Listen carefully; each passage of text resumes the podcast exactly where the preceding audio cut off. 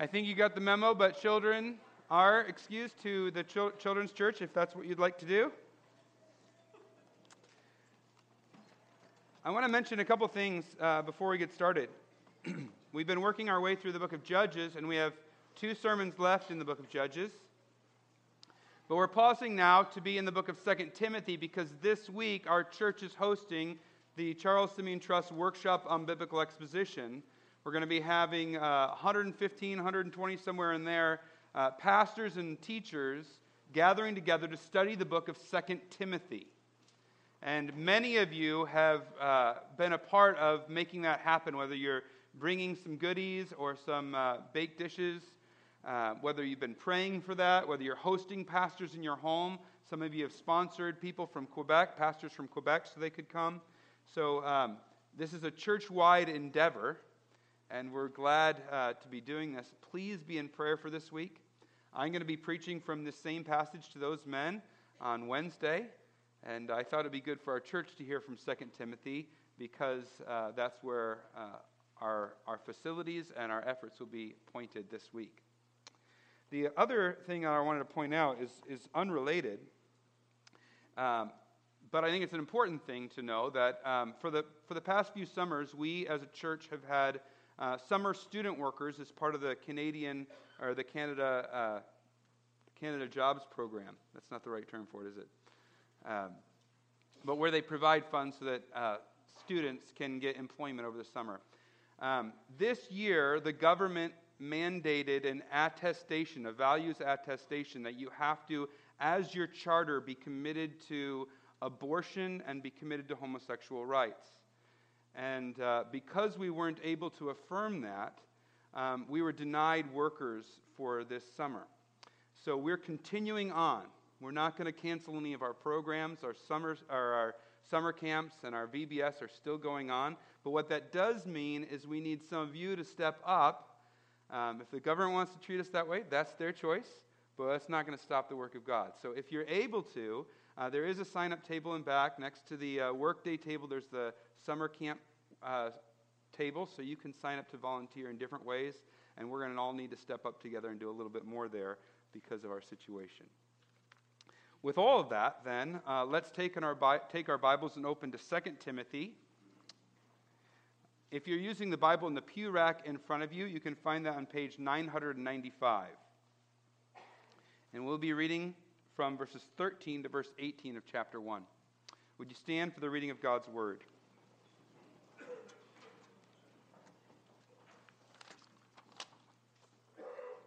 Second Timothy chapter 1 verses 13 to 18. Follow the pattern of the sound words that you've heard from me and the faith and love that are in Christ Jesus. By the Holy Spirit who dwells within us, guard the good deposit entrusted to you.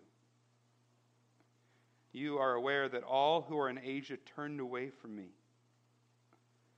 among whom are Phygelus and Hermogenes. May the Lord grant mercy to the household of Onesiphorus, for he often refreshed me and was not ashamed of my chains. But when he arrived in Rome, he searched for me earnestly and found me. May the Lord grant him to find mercy from the Lord on that day. And you will know all the service he rendered at Ephesus. You can be seated as we pray.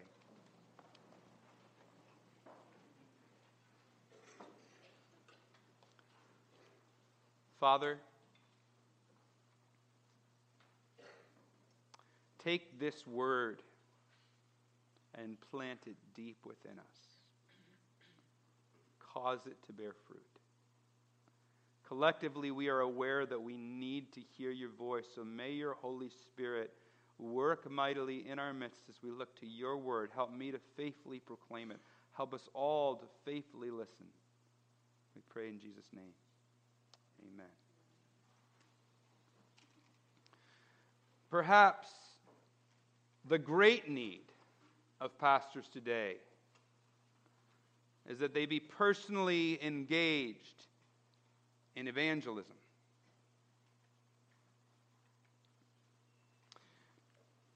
If there's one thing that pastors today should not neglect,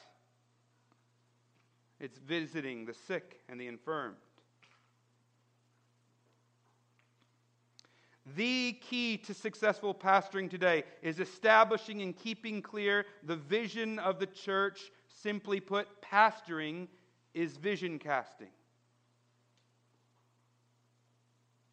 Pastors should, above all, prioritize engagement in the community, demonstrating to the neighbors of the church that they actually care for them.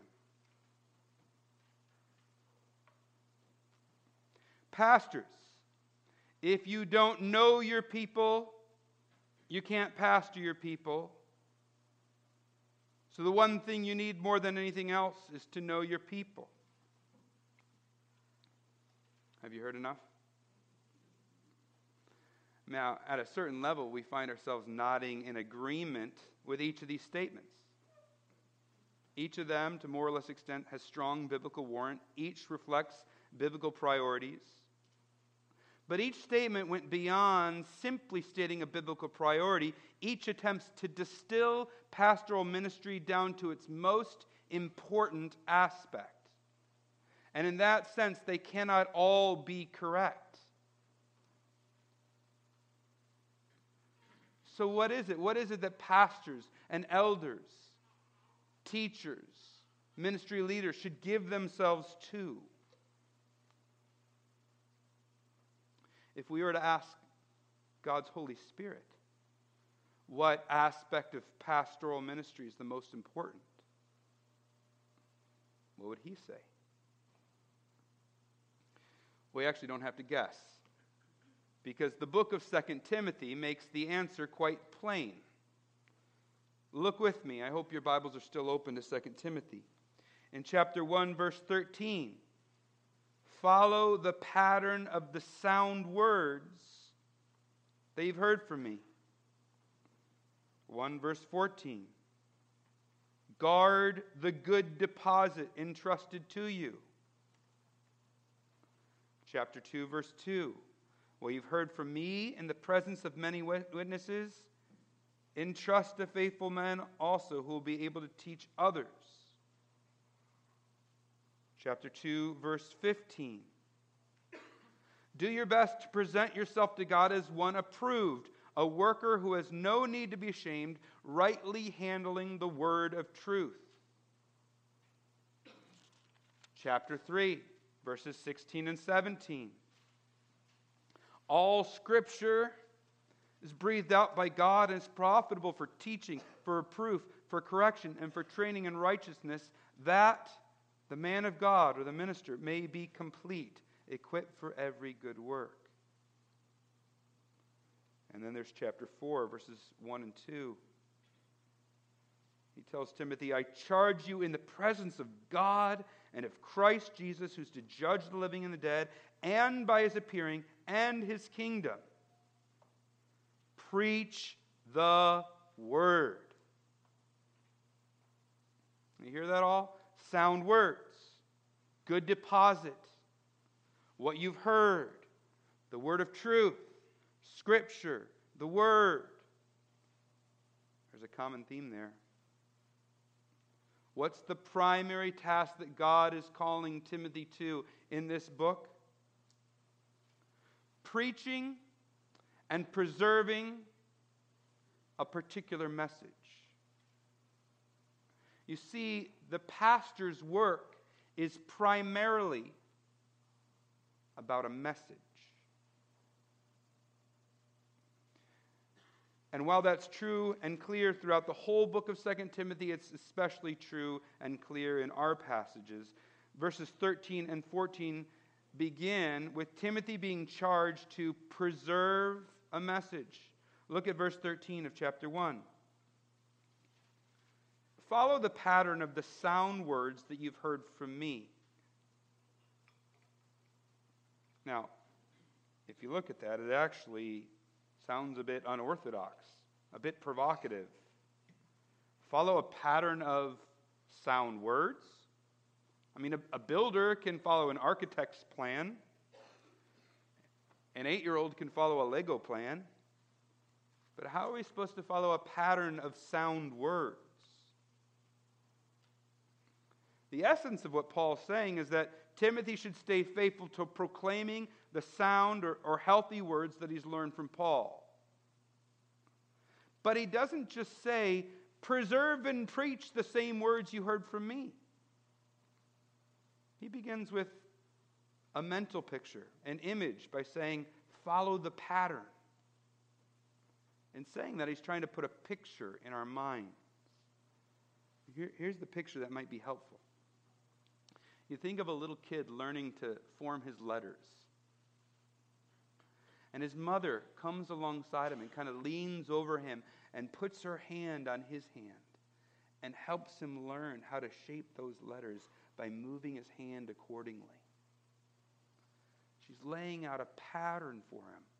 Here's a right way to do it, but I'm not just going to tell you, oh, go like this. I'm actually going to come alongside and show you the right way. Paul is saying here, he's bent over young Timothy. He's shown him the sound and healthy teaching and what it looks like. It's not just that Paul gave Timothy a book on preaching and said, read this.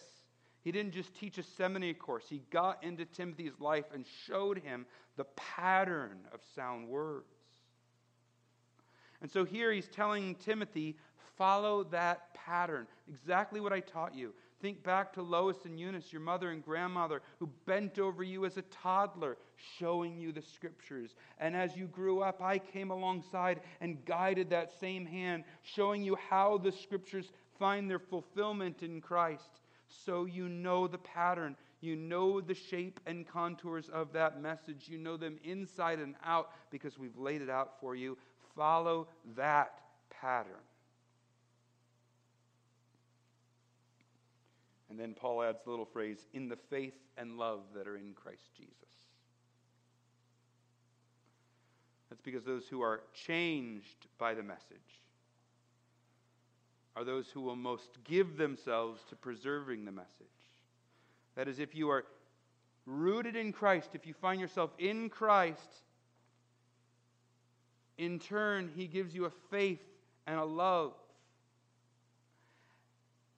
and when you do that well, you're best able to preserve the message of Jesus Christ because it has, Christ has changed you.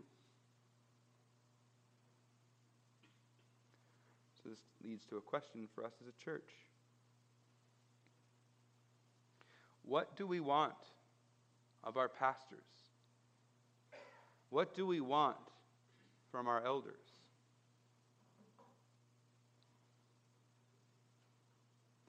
According to this passage, we should be demanding that they be people, that we be people who follow the pattern of sound words laid out by Paul and the apostles. That is, demand that we be New Testament men. Demand that we be teachers of the Holy Scriptures. Verse 14 goes on to make the exact same point, but with a different picture. Instead of the image of following a pattern, Timothy's now charged with guarding a good deposit. Perhaps the image then should be riding shotgun in one of those old stagecoaches. And there's a, there's a really valuable cargo on the stagecoach. You're going to be going through some bad places. And it's your job to guard the good deposit. Enemies are going to want to get their hands into it. We must guard it. This message, this deposit must get through unscathed. If anything happens to it, we're all lost. So we must guard it. Guard it with our lives. If you think of the message of the scriptures, culture will blow hard against it, trying to make us alter our message. It must not be changed, it must be guarded. So called Christian voices will needle and pry at it, attempting to make us alter the message. It must not be changed. It must not be altered. We must guard it. Or perhaps there's a desire for a growing platform, a bigger congregation. And so the praise of men will yank at our hearts, tempting us to compromise on the message. It must not be changed. It must be guarded. We must guard the good deposit. And when we read verses 13 and 14, we know it's though it's given to Timothy, it doesn't just stop with him because in 2 Timothy chapter 2 verse 2, the same language and imagery is used for Timothy entrusting that message to others who are entrusting it to others. So the words given here are true for anybody who's going to be handling the word of God, who's going to be leading the church. Our elders, our missionaries, our pastors, our directors, our teachers, all of us are charged with preserving this precious message. But what is the message? What is this good deposit? What are these sound words? Well, verse 13 said they're sound words that you heard from me. In other words, it's a message that came from Paul. We learned a little, or it says a little bit earlier in the passage that, or just the verse previous, that this is a message that God entrusted to him. When you look at verse 15, he's talking about those in Asia who rejected the message, but he says, not that they turned away from the message, he says they turned away from me. You see, this good deposit, the sound words, are the very message that Paul has been entrusted with, the other apostles have been entrusted with, and it's a message that's passed down for us in the New Testament. It's Paul's words given to him by God that we're to guard. It's the apostolic message, the message of the New Testament, which the Holy Spirit gave them that we're to guard. Now, why do I say that? The, essence of the teaching of the New Testament we call the gospel, which is the good news. This is a message that God sent Jesus to come down and rescue sinners. The Bible talks about a world that is broken. It's very honest about the mess and crud that is in this world, the pain we all experienced, the poison at work within us that taints some of our thoughts and our actions really taints all of it in some way. It says God did something about this broken world. He comes down in his son Jesus to rescue us. But in order to bring about a new and good kingdom, which will be yet future, that's the eternal kingdom, he had to do something so us rebels could be a part of that good kingdom. So you have this broken world, and then you have God's redemption plan, which includes Jesus coming and taking the penalty of our sins upon himself so that us sinners can be reconciled to him and be able to enjoy the goodness of his kingdom forever. That's the gospel message in a nutshell.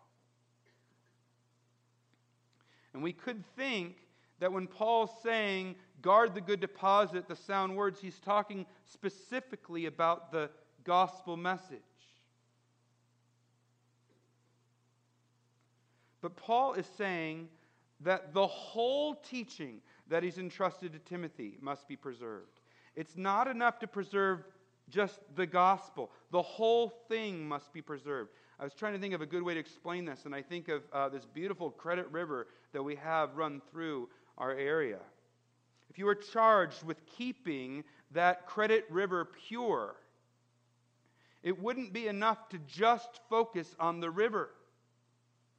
If you wanted to make sure it stayed pure, you'd have to be thinking of what kind of chemicals are the farmlands near it using? What about the area of the valley and the forestation and the insects and the bugs and the animals that all live there? And how are we preserving that so that we can keep this river pure? Yes, the task is preserving the river, but to do that well, you have to guard all the rest. And that's how it is with the Bible. Fail to guard the whole counsel of God's Word and the gospel itself will be affected. One cannot play high and loose with the scriptures. without ultimately affecting the gospel message. So, one can claim to be a Christian leader or a Christian church.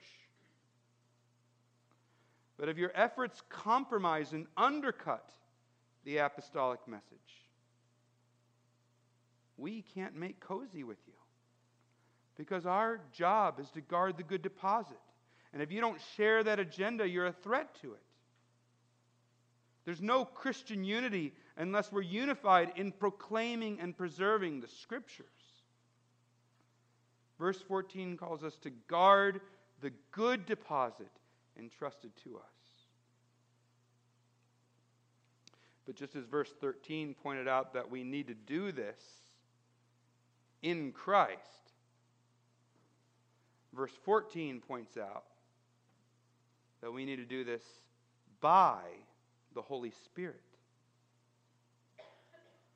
Yeah, yeah, we work hard at guarding the good deposit, but it's by the Holy Spirit that we're able to do that work. It's really the Holy Spirit who's at work. The same Holy Spirit who carried along the writer of Scriptures will faithfully guard the deposit. And He's going to do that through us or despite us. So we need to give ourselves to guarding the good deposit fiercely.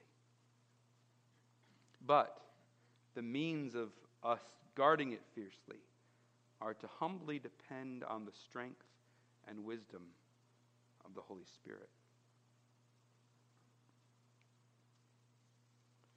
These are such important words for us to hear. I was trying to think of how we grasp the weight of it. I wonder if how many of you have heard of the great race of mercy. In 1925, tragedy struck a little Alaskan town called Nome. It was the dead of winter, and an outbreak of diphtheria hit the town. Once the tending physician realized that it was diphtheria, he knew this, this part of the population has no resistance. If we don't get the serum we need with the antitoxins, it'll probably wipe out everybody. Somewhere between 3,000 and 10,000 will all die. But it was the dead of winter.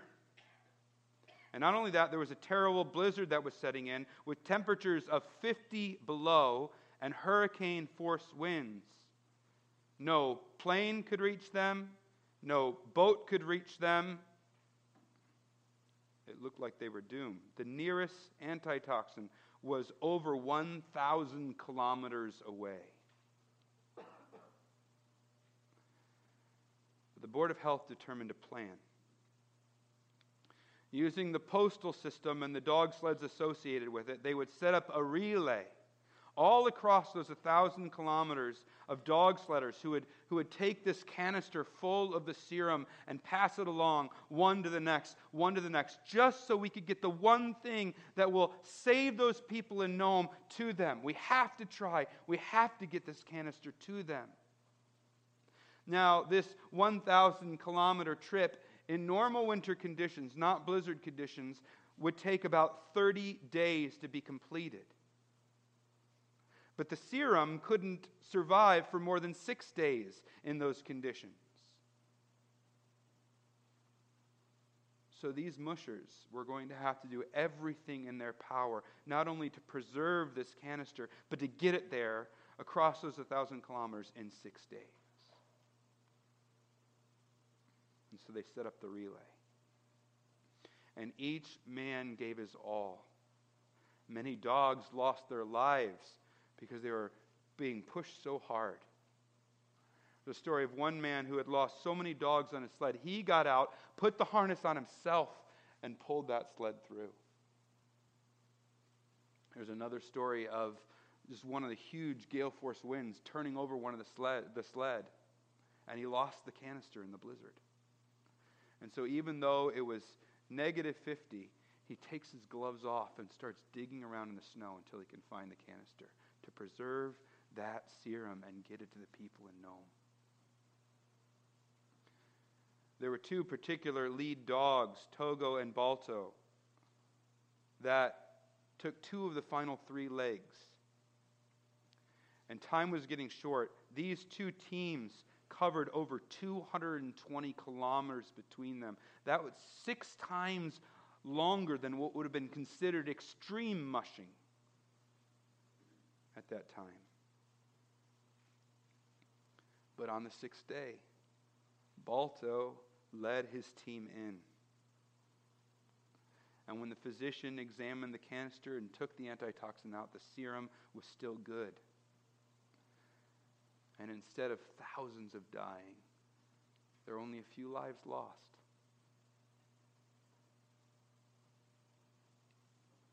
The two verses that we've just looked at are basically saying that we are on the great race of mercy.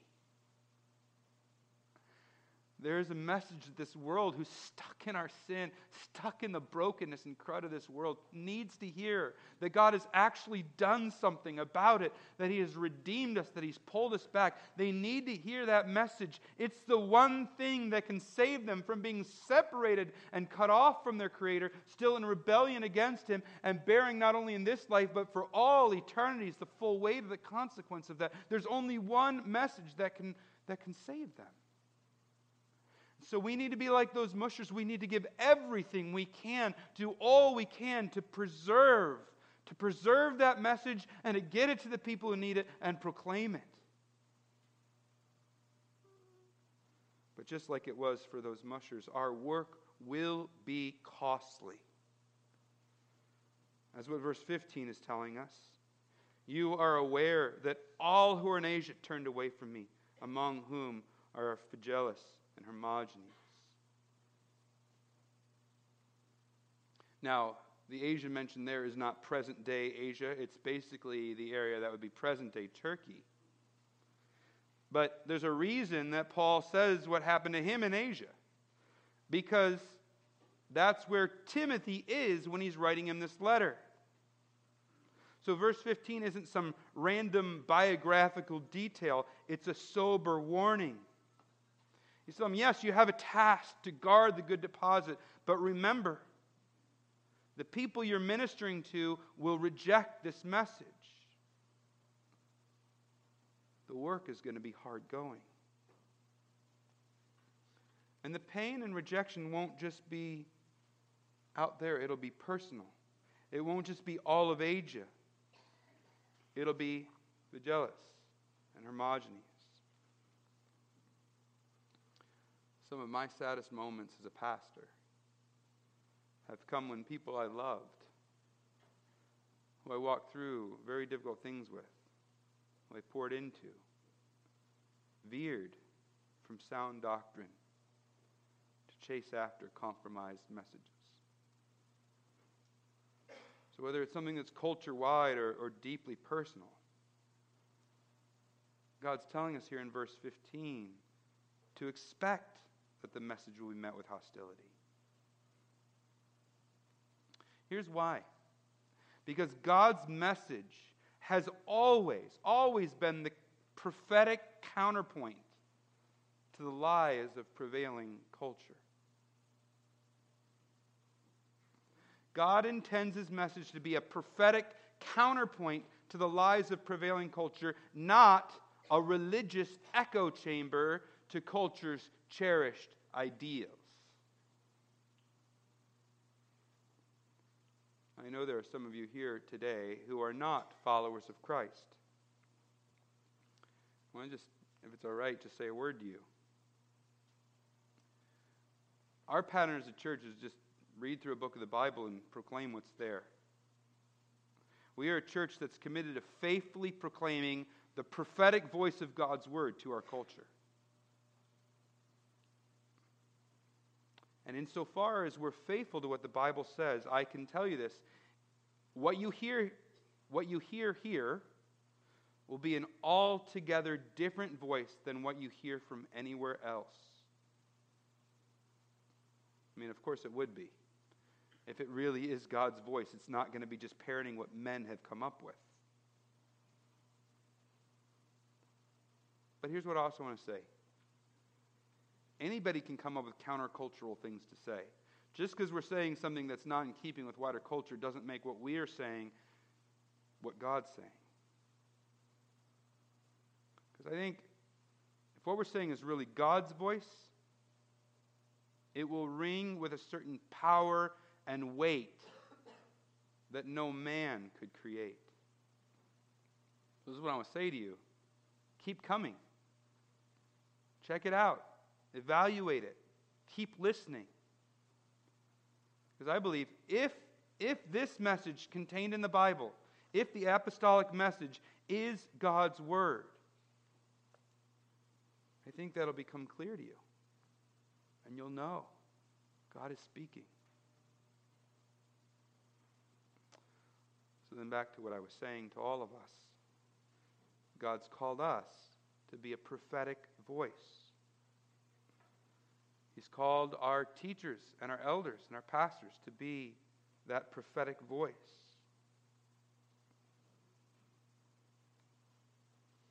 And those who speak that prophetic voice won't always be thanked. You shouldn't sign up to carry God's message if you're going to be deterred by bitter cold and frostbite, exposure to blizzard conditions and hurricane force winds, because that's just part of the job of getting the serum to those who need it. And if that's true, then we need to grapple as a church with these questions. What kind of church, Maple Avenue? What kind of church will we be?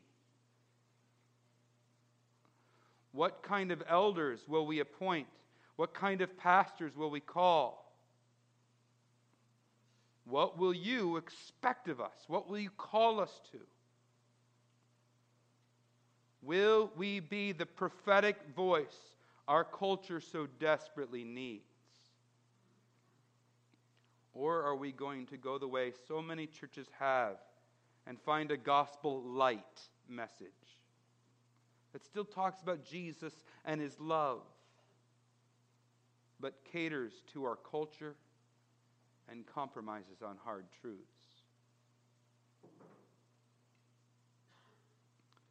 Let us pray and let us labor so that 20 years from now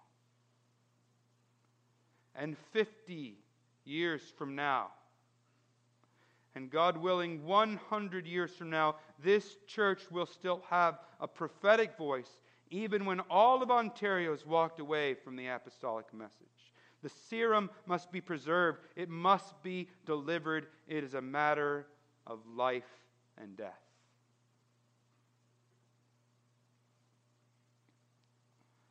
But I can tell you that can be tiring, tiring work. There's so many times as a pastor that with slumping shoulders, I've looked up to God and told him, I just can't do it. My shoulders aren't broad enough. My heart is not big enough. My mind is not smart enough. My day is not long enough.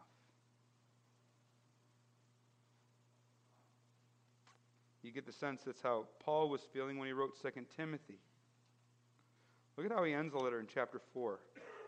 It's like the most depressing little note from the great apostle Paul here. Starting verse 9, tells Timothy, chapter 4 9, Do your best to come to me soon. For Demas, in love with this present world, has deserted me and gone to Thessalonica. Crescens has gone to Galatia, Titus to Dalmatia. Luke alone is with me.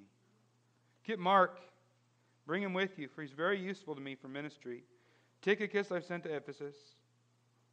When you come, bring the cloak that I left with Carpus at Troas, also the books, and above all the parchments.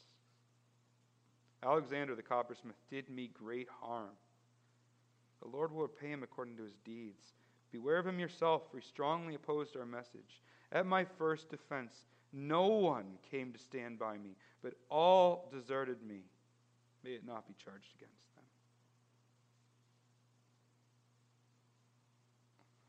You get it? He's ragged. He's run down. Because it's hard work, it's lonely work. Sometimes it's thankless work. And that's why it's important to keep in mind that in verses 13 and 14, it's not ultimately our work. We do it in Christ, we do it by the Holy Spirit.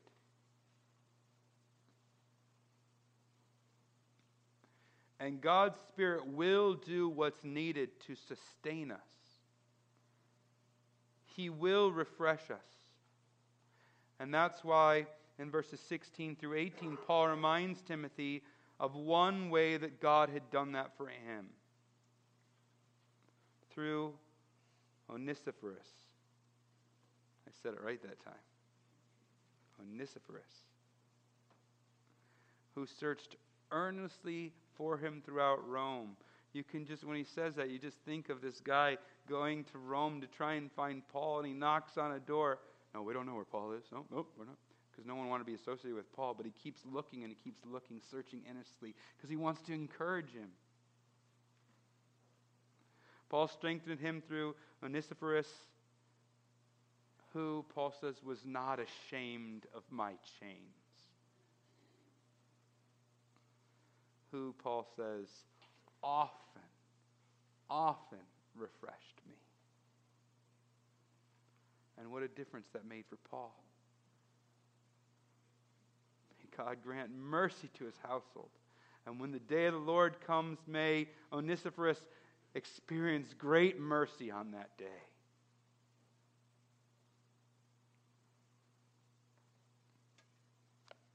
God was refreshing Paul in his hard work.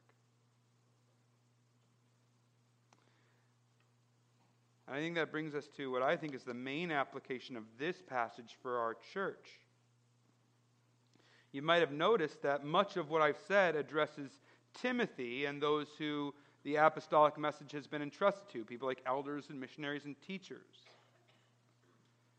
But actually, throughout the book of 2 Timothy, there are two groups addressed there's Timothy and those who teach, but there's also those who listen to teachers. So, yes, in verses 13 and 14, Timothy is addressed, but in verses 15 through 18, the response to faithful teaching is addressed. And that pattern holds up. You saw it when I was reading chapter 4. There's this pattern of the teacher and what he's supposed to do, but the response to him. The most notable place that is is just a little, or is, uh, in chapter 4, verses 3 and 4. This is a negative example, but look at what it says. For the time is coming when people will not endure sound, same word, sound teaching, but having itching ears, they will accumulate for themselves teachers to suit their own passions, and will turn away from listening to the truth and wander off into myths. So, yes, there are people like Onesiphorus who will do all they can to aid and encourage the message going out, but there will also be widespread rejection of that message. So the question is for most of us as a congregation what kind of listeners will we be? What kind of congregation will we be? Are we going to be the kind that is just looking for anybody who will suit what suits our passions?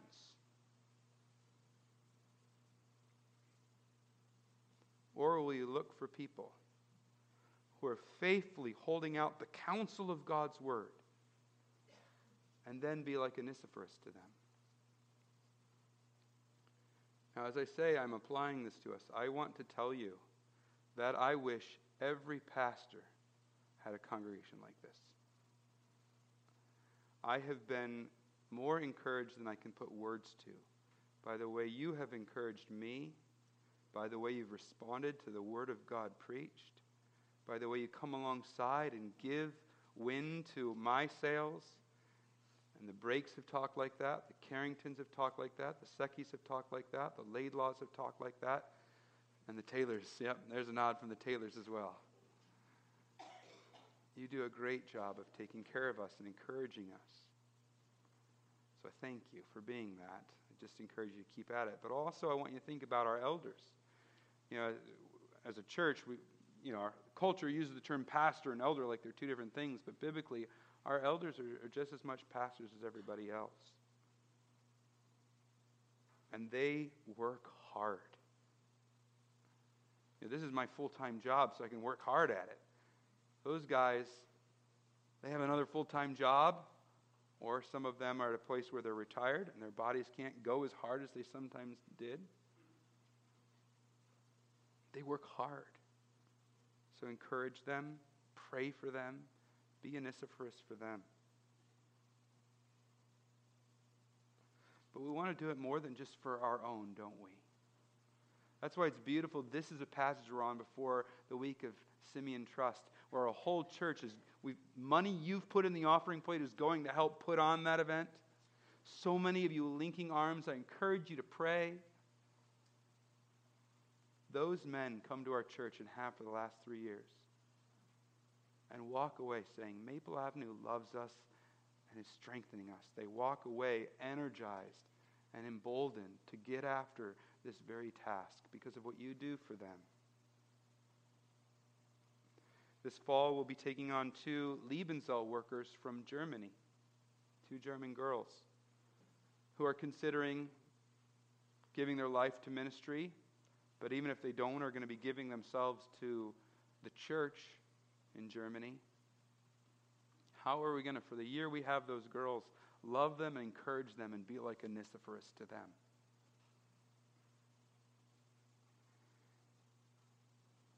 We have in our church a training fund that allows us to take people, like this year, Eric Nielsen, and right now we're reviewing applicants for next year, and take those young men or perhaps young women and pour into them, shape them, so we can send them out as word people.